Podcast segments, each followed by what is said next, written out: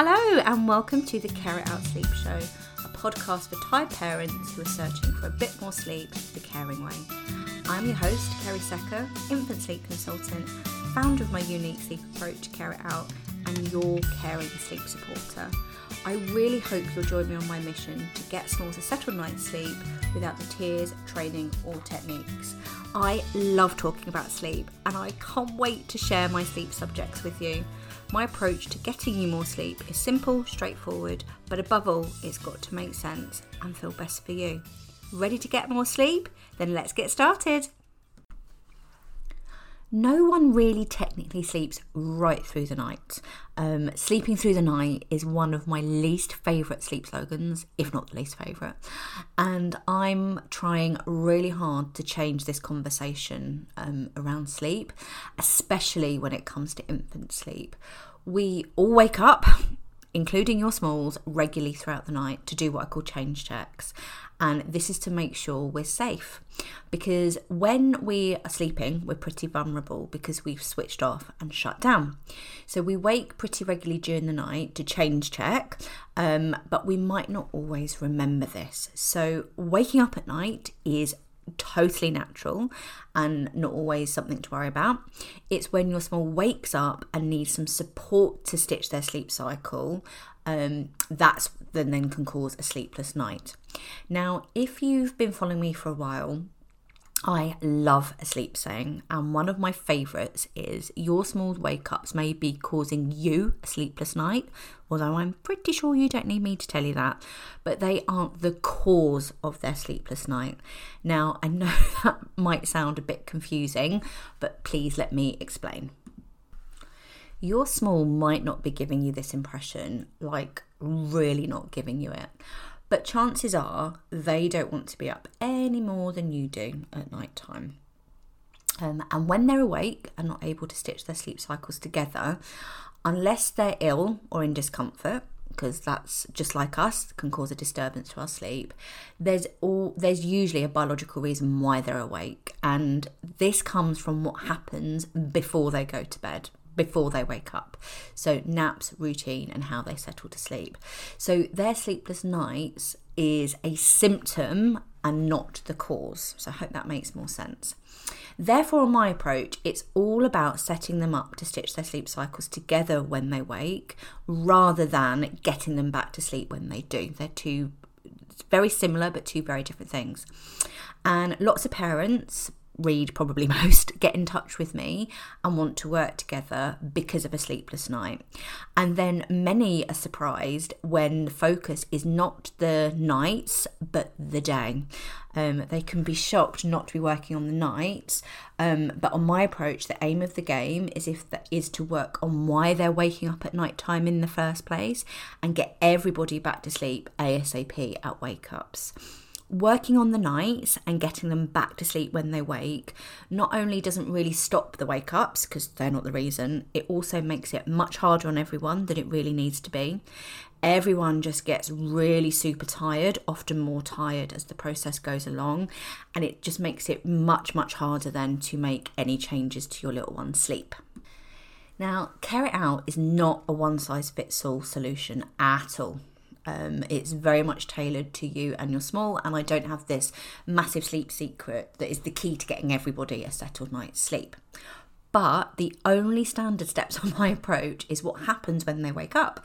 And again, this can be super surprising to many parents um, when we're working together um, because they come to me um, wanting to work on a sleepless night, um, but I don't actually change what's happening at wake ups um, a lot, if not at all. My whole theory at night time is if they wake, it's to support your small if they're asking you for support, but respecting their sleep space if they aren't. Now, going to them um, is never, ever, ever a bad or wrong thing to do at any time, day or night. But going to them if they're not asking for support at night can, not always can, disturb their sleep, prevent them from stitching their sleep cycles together. And on a very basic level, you may actually be doing something that's not needed and getting out of bed unnecessarily. Um, so sometimes your little one is waking, we think they're waking up and we count it as a wake up, but that's not always the case. So, here's two small sleep suggestions that could be a massive game changer when it comes to your little one's wake ups at night. Is it natural nocturnal behaviour? That is a mouthful, isn't it? Um, but your small will wake to do their change checks throughout the night, and this can be noisy. Some smalls are really super noisy sleepers, and it's natural for your small to wake, open their eyes, fart, move around, chat, groan, grunt, sleep, squeak, sleep, shuffle at night time um, as they wake and transition through their sleep cycles.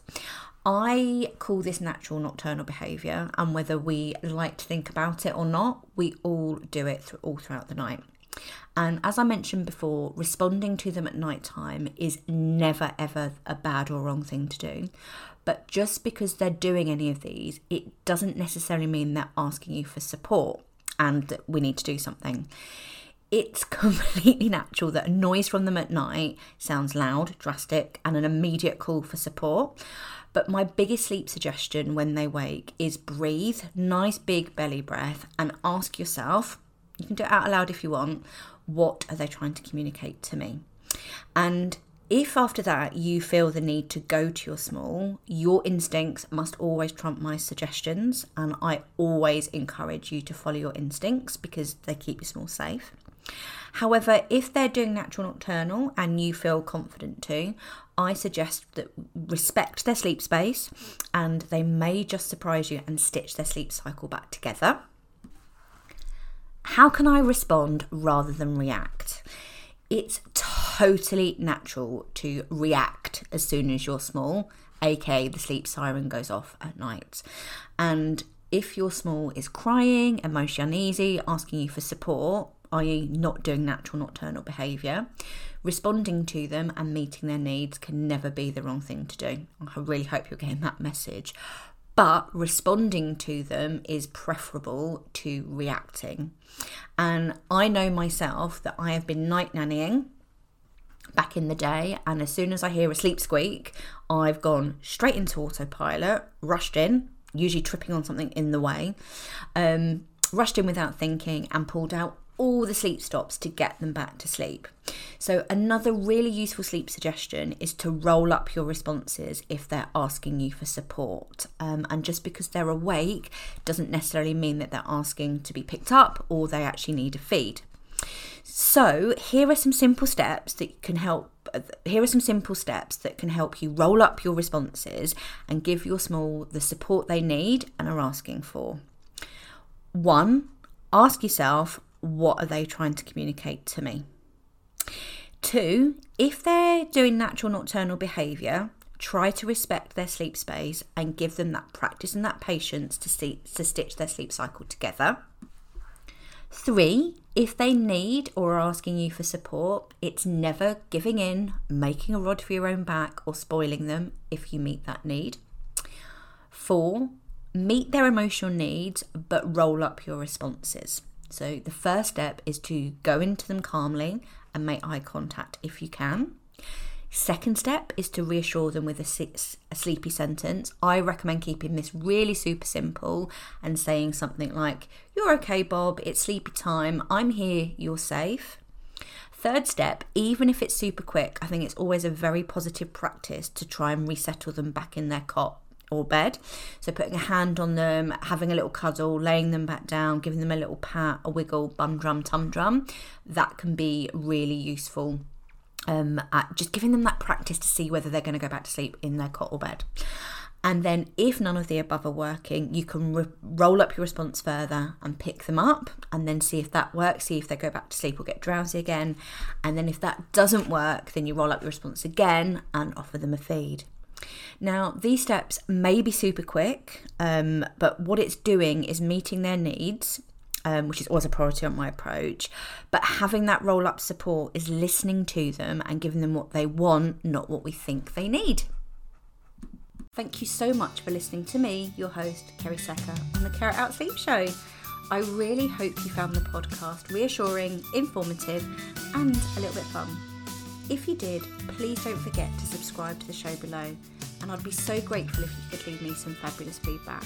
I always love hearing from you, and one lucky listener will win lifetime access to my Bedtime Basics e course every single month. My next podcast episode will be out in two weeks' time, but if you can't wait for more of my sleep shizzle, you can find me over on Instagram at Care It Out Sleep Consultant. I update my sleep squares and speak sleep there on the daily. Big love and sleep solidarity to you all.